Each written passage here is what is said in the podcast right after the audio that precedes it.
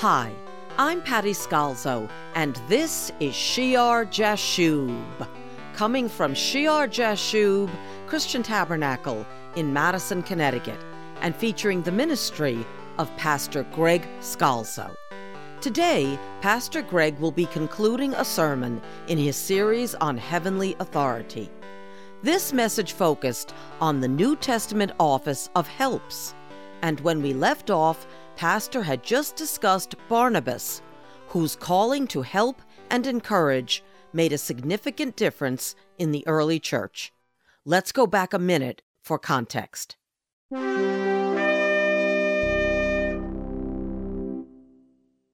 might not have been the ministry of the Apostle Paul if there was not the ministry of Barnabas, the son of encouragement. Help, wisdom, encouragement, prayer, energy, different ways of helping. You know, there's a saying in business, a saying in business that when I have my MBA course, we talked about all the time. Time is money. Sometimes, many times, we don't have money to give, but many times we do have time. Well, time is money. How do you know that? If you want something done in your house or work done in your car or anything, and you got to hire someone to give their time, what do they want? They want money, right? So when you give your time, time is as good as money. There's different ways of helping. He gives his time, he departs to see Tarsus. He did something and there's helping the individual believers, there's helping who are in need, there's helping the church, there's helping the servants of God. There's information, right? Taking time to share information that's needed. He taught along with Paul, right? And a great many people heard. The church, the church needs all believers to help. And certainly we should pray that God raises up those with this gift and this office of help we'll just look at one more section in Acts, in Acts chapter 20 and verse 32. This is Paul's words to the Ephesian elders. Verse 32 So now, brethren, I commend you to God and to the word of his grace, which is able to build you up and give you an inheritance among those who are sanctified. I have coveted no one's silver or gold or apparel. Yes, you yourselves know that these hands have provided for my necessities and for those who were with me. I have shown you in this way, by laboring like this, that you must support the weak. And remember the words of the Lord Jesus, that he said, It is more blessed to give than to receive. If you have a red letter edition, those letters will be in red. There's a scripture there, a saying of Jesus that you do not find in the Gospels. But the Lord said it it is more blessed to give than to receive. It is more blessed to give than to receive. He's showing here, he said, I want to be an example to you. Now, Paul could have taken support. He deserved support on what he did, but he says these hands have provided. As long as he had the ability to do something to help the situation and to help those with him, he did it. He didn't just sit back and take. Though he deserved it for his efforts, he was a giver. He gave in ministry and he gave in help. And he says, I did this laboring that you must support the weak and remember the words of the Lord, that it's more blessed to give than to receive. You know, in our society today, there is an attitude of being a taker. That you take, what is it to me? What's in it for me? right? And that permeates in the church also. You know, in a church, obviously, you got a lot of good hearted people that love the Lord. And when you have sheep, you will also have wolves. And they come in and they're in the church and they may kind of believe in the Lord, but really what they want is what is this church going to do for me? Right? What is the church going to do for me? What are the other Christian's going to do for me? What is the minister going to do for me? For me, for me, for me, for me, for me. I need, I need, I need. Now, you know, there is a time that we do need. Every believer, I, I know, we're at points that we need something, we need help. And that's what's being spoken about here, right? That we help each other. And we should never be so prideful that we say, you know, some people say, I will never let anyone help me. We can't be prideful because as we should desire to help, we should also receive help from others when we, we truly need it and not let pride or uh, arrogance get in the way of how the Lord has established things. But when there's an attitude of taking and it permeates into the church, it's not a matter of sincerity or in truth. It's a matter of people being so focused on themselves that they don't say, yeah, but what can I also give? What can I do? There's got to be something I can do, right? There's something I can do. My finances, maybe I don't have the finances, but I got time. It's funny, I make time for other things. There are things that are not necessities I make time for. Maybe there's some way I can make time to help the church, to help another believer, to help the Lord, to do something. There's always something. And if people have an attitude of giving, yes, there's times where we have to receive, right? But what does he say? The Lord says what? It's more blessed to give than to receive. It's more blessed. What a joy. There's always something, there's prayer. There's a ministry of prayer. We are praying for people in the anointing of the Holy Spirit. Christians should have an attitude of desiring to give, uh, to help.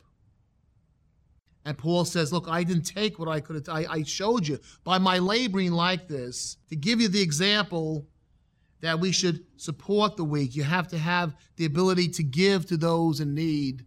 Be a giver for the Lord Jesus Christ.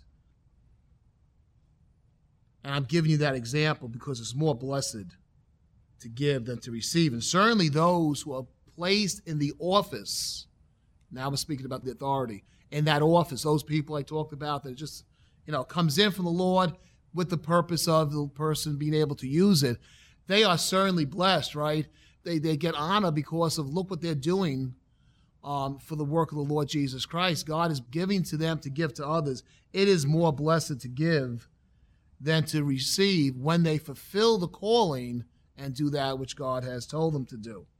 Um, one last thing, we'll close. Go back to Second Corinthians chapter 9. Remember, we read in verses 6 to 7 so let each one give as he purposes in his heart, verse 7, not grudgingly or of necessity, for God loves a cheerful giver, right? Then we read in 2 Corinthians chapter 9, verse 8, and God is able to make all grace abound to you, that you always having all sufficiency in all things may have an abundance for every good work. Look how he closes, how that section closes. Uh, and I'm going to read it from the NIV because uh, the New King James can be a little confusing. Verse 9, as it is written, He has scattered abroad His gifts to the poor, His righteousness endures forever. Now he who supplies seed to the sower and bread for food will also supply and increase your store of seed and will enlarge the harvest of your righteousness. You will be made rich in every way so that you can be generous on every occasion. And through us, your generosity will result in thanksgiving to God. As they're giving to the work they're doing, that results in thanksgiving to God. This service that you perform is not only supplying the needs of God's people, but is also overflowing in many expressions of thanks to God. Because of the service by which you have proved yourselves men will praise God for the obedience that accompanies your confession of the gospel of Christ and for your generosity and sharing with them and with everyone else. And in their prayer for you, their hearts will go out to you because of the surpassing grace God has given you. It is more blessed to give than to receive. Thanks be to God for his indescribable gift. Really, it all comes the source of all blessing, of all finances, of time itself, the time we have here alive, of wisdom and understanding, of energy, physical energy to help. It all comes ultimately from God. It's God's indescribable gift. And when we take it and use it for His kingdom, we're blessed. And those given that office, those that God has placed in a position of abundance, to be able to do something to change this world, to help the gospel go forward, to help the poor, to help their brothers and sisters who are in need, they are certainly blessed of God Almighty. Father, we thank you that you cover everything that's needed in the church. Father God, that you have a role and a responsibility for each man and woman in your body. And Father God, as we pray with all the other offices for miracles, for gifts of healings, Father God, for evangelists, for apostles and prophets and teachers, and those which we haven't yet delved into your word to understand. Raise them up, Father. As they hear your word, raise them up, Lord, to the position you've called them to. Give faith, Father God, so that there would be the supernatural intervention. So many times this world, Father, believers are beaten down.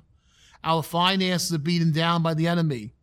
And Lord, there is this spirit upon Christians of being as a martyr to say, well, I suffer like this for Christ. But Lord, we know you need fuel for the engine to run. Give faith to raise up those who can receive your blessing and do that which is right in your sight to do, that your church, your believers can go forward in the power of your Holy Spirit.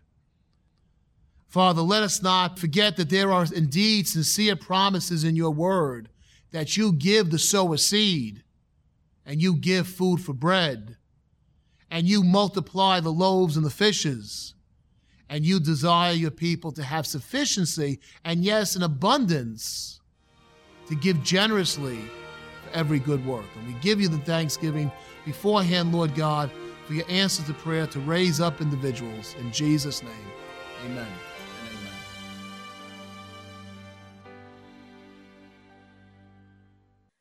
We are so thankful that we have been able to bring you these Bible study programs on WFIF since 1997. Since COVID, however, we, like many churches, have experienced a tightening of finances. So we would like to bring our church's needs before you this morning. If you have been blessed by our programs over the years, could you prayerfully consider donating $5 each month to keep these important teachings on the station. We believe solid scriptural teaching going out over the airwaves is so critical for Connecticut's spiritual future. You can make your donation right on our church website at shearjashub.org. Just use the regular donation option, which will bring you to a secure PayPal page. That web address is S H E A R hyphen J A S H U B dot O R G. Or you could send a check made out to Shear Jashub Christian Tabernacle and mail it to P.O. Box 518, Branford, Connecticut 06405. That's P.O. Box 518, Branford, Connecticut 06405.